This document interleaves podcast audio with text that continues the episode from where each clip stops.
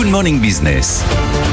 Culture Geek. Et on va vous garder un petit moment sur le plateau parce qu'on va parler déjà du côté obscur de l'IA avec vous et les contrefaçons des objets inventés par l'IA. Évidemment, ce sont des arnaques. Et puis, on, dans le journal, on parlera de la contre-offensive de Google sur euh, ChatGPT. Ça vous les a laissés bouche bée. Hein. Ah oui, Gemini complètement fou. Je vais vous expliquer, tous expliquer, mais la démonstration est très très spectaculaire. Alors, on commence par les faux vêtements, les faux objets créés par l'IA. Alors ça, c'est incroyable aussi. C'est un nouveau type d'arnaque qu'on commence à, à voir apparaître. Ce sont des faux articles, des faux produits qui sont générés par des algorithmes et qui sont vendus comme des vrais produits. Des vêtements pour enfants, par exemple. Alors quand on les voit sur le site, je sais pas ce que vous en pensez. Moi, Ouais, je trouve c'est mignon, très là, très colorés.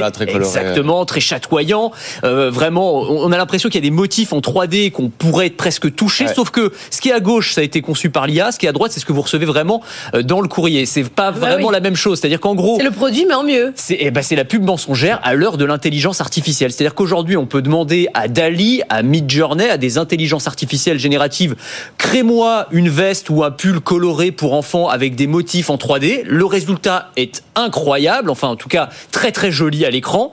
Vous le commandez et il y a beaucoup de parents qui se sont fait arnaquer, euh, qui se sont fait arnaquer. Oui, c'est le cas de le dire, hein, sur un site qui s'appelle CC Mom, spécialisé dans les vêtements pour enfants. Ça avait l'air très très bien. Ils cliquent sur le produit, ils le commandent et quand ils reçoivent euh, le colis par la poste, eh bien c'est un vêtement tout à fait banal qui ne ressemble absolument Bon, pas. au moins, à ils celui reçoivent un produit. Hein. Ils reçoivent quand même un produit, mais mais ça- enfin il y a un effet quand même d'une Ouais. déception absolument dingue. Ça fait penser à ce qui se passe sur LinkedIn, là, avec les fausses euh, photos de profil euh, qui sont générées par l'intelligence artificielle. Oui. C'est vous, mais en mieux. Bah vous dites sur LinkedIn, mais enfin ça peut être sur Tinder aussi. Hein, Ouais. C'est-à-dire c'est euh, vais moins. voilà, bah, c'est le profil augmenté grâce à l'intelligence artificielle. C'est oui, c'est de la publicité mensongère réinventée euh, grâce ou à cause des algorithmes. Mais effectivement, faut se méfier parce que là c'est un exemple, hein, les vêtements pour enfants. Je rends hommage, euh, c'est un journaliste indépendant qui a découvert le poteau rouge qui s'appelle Ulysse Thévenon. Mais en fait il y a plein d'autres produits. Ça peut être des produits déco, ça pourrait être du packaging pour des produits cosmétiques. Ouais. On a l'impression d'avoir un truc incroyable, sauf qu'on reçoit un truc euh, tout L'IA, elle pourrait pas vous aider, au contraire, à débusquer les arnaques. Alors si, absolument. Dans le sens inverse, on peut s'en servir pour notamment détecter des contrefaçons. Il y a des outils incroyables qui sont en train d'arriver. Je vous en cite deux.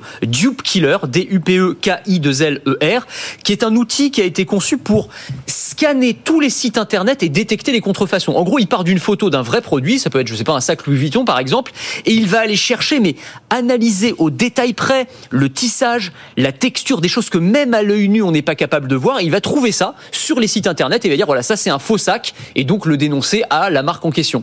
Euh, un autre outil qui s'appelle Entropy permet à partir d'un simple smartphone en scannant avec son téléphone un sac à main par exemple de savoir si c'est un vrai ou si c'est un faux. Le problème c'est que ces outils aujourd'hui ils sont réservés aux professionnels. On peut espérer qu'ils se démocratisent, mais pour l'instant, ce sont les marques qui les utilisent pour lutter contre la, contre la contrefaçon. Il faut faire attention à, ce qu'on achète, mais aussi à qui les vend. Oui, parce que les vendeurs, eux aussi, pourraient être remplacés par des intelligences artificielles. C'est ce qui se passe en Chine. C'est assez incroyable. En Chine, il y a un truc qui est très populaire, c'est la vente oui. euh, en direct sur les réseaux Les sociaux. émissions de shopping. Voilà, exactement. Du téléachat, mais euh, sur les réseaux sociaux avec des influenceurs. Et en fait, les influenceurs, comment ils ont fait? Pour que ce soit plus efficace, pour pouvoir vendre 24 heures sur 24 ben, Ils se sont clonés grâce à une IA. En fait, ils ont généré un clone d'eux-mêmes avec un- une intelligence artificielle. Ça coûte à peu près 1000 euros de faire ça. Et c'est cette IA qui, 24 heures sur 24, eh bien, va vendre des produits à leur place, interagir avec les clients, avec les internautes et euh, bah, leur permettre en fait de générer un chiffre d'affaires complètement On dément. pourrait faire une matinale 24 sur Je- 24. C'était exactement ce à quoi je pensais. Absolument, Et ça. même dormir pendant que. Pendant Ah, que, pendant voilà. que vos Ça, clones parlent, Très absolument. très bonne idée. Merci. Merci. Euh, Tony, vous nous faites notre petite euh, clone euh, numérique. On va, on va y travailler. et demain, on reste au lit? Et demain, vous restez au lit, pas de problème. Et si vous aimez la tech et l'innovation, je vous propose de me retrouver dans Le meilleur reste à venir. C'est le podcast qui veut vous donner envie de vivre en 2050, à retrouver sur le site de BFM Business et sur toutes les plateformes.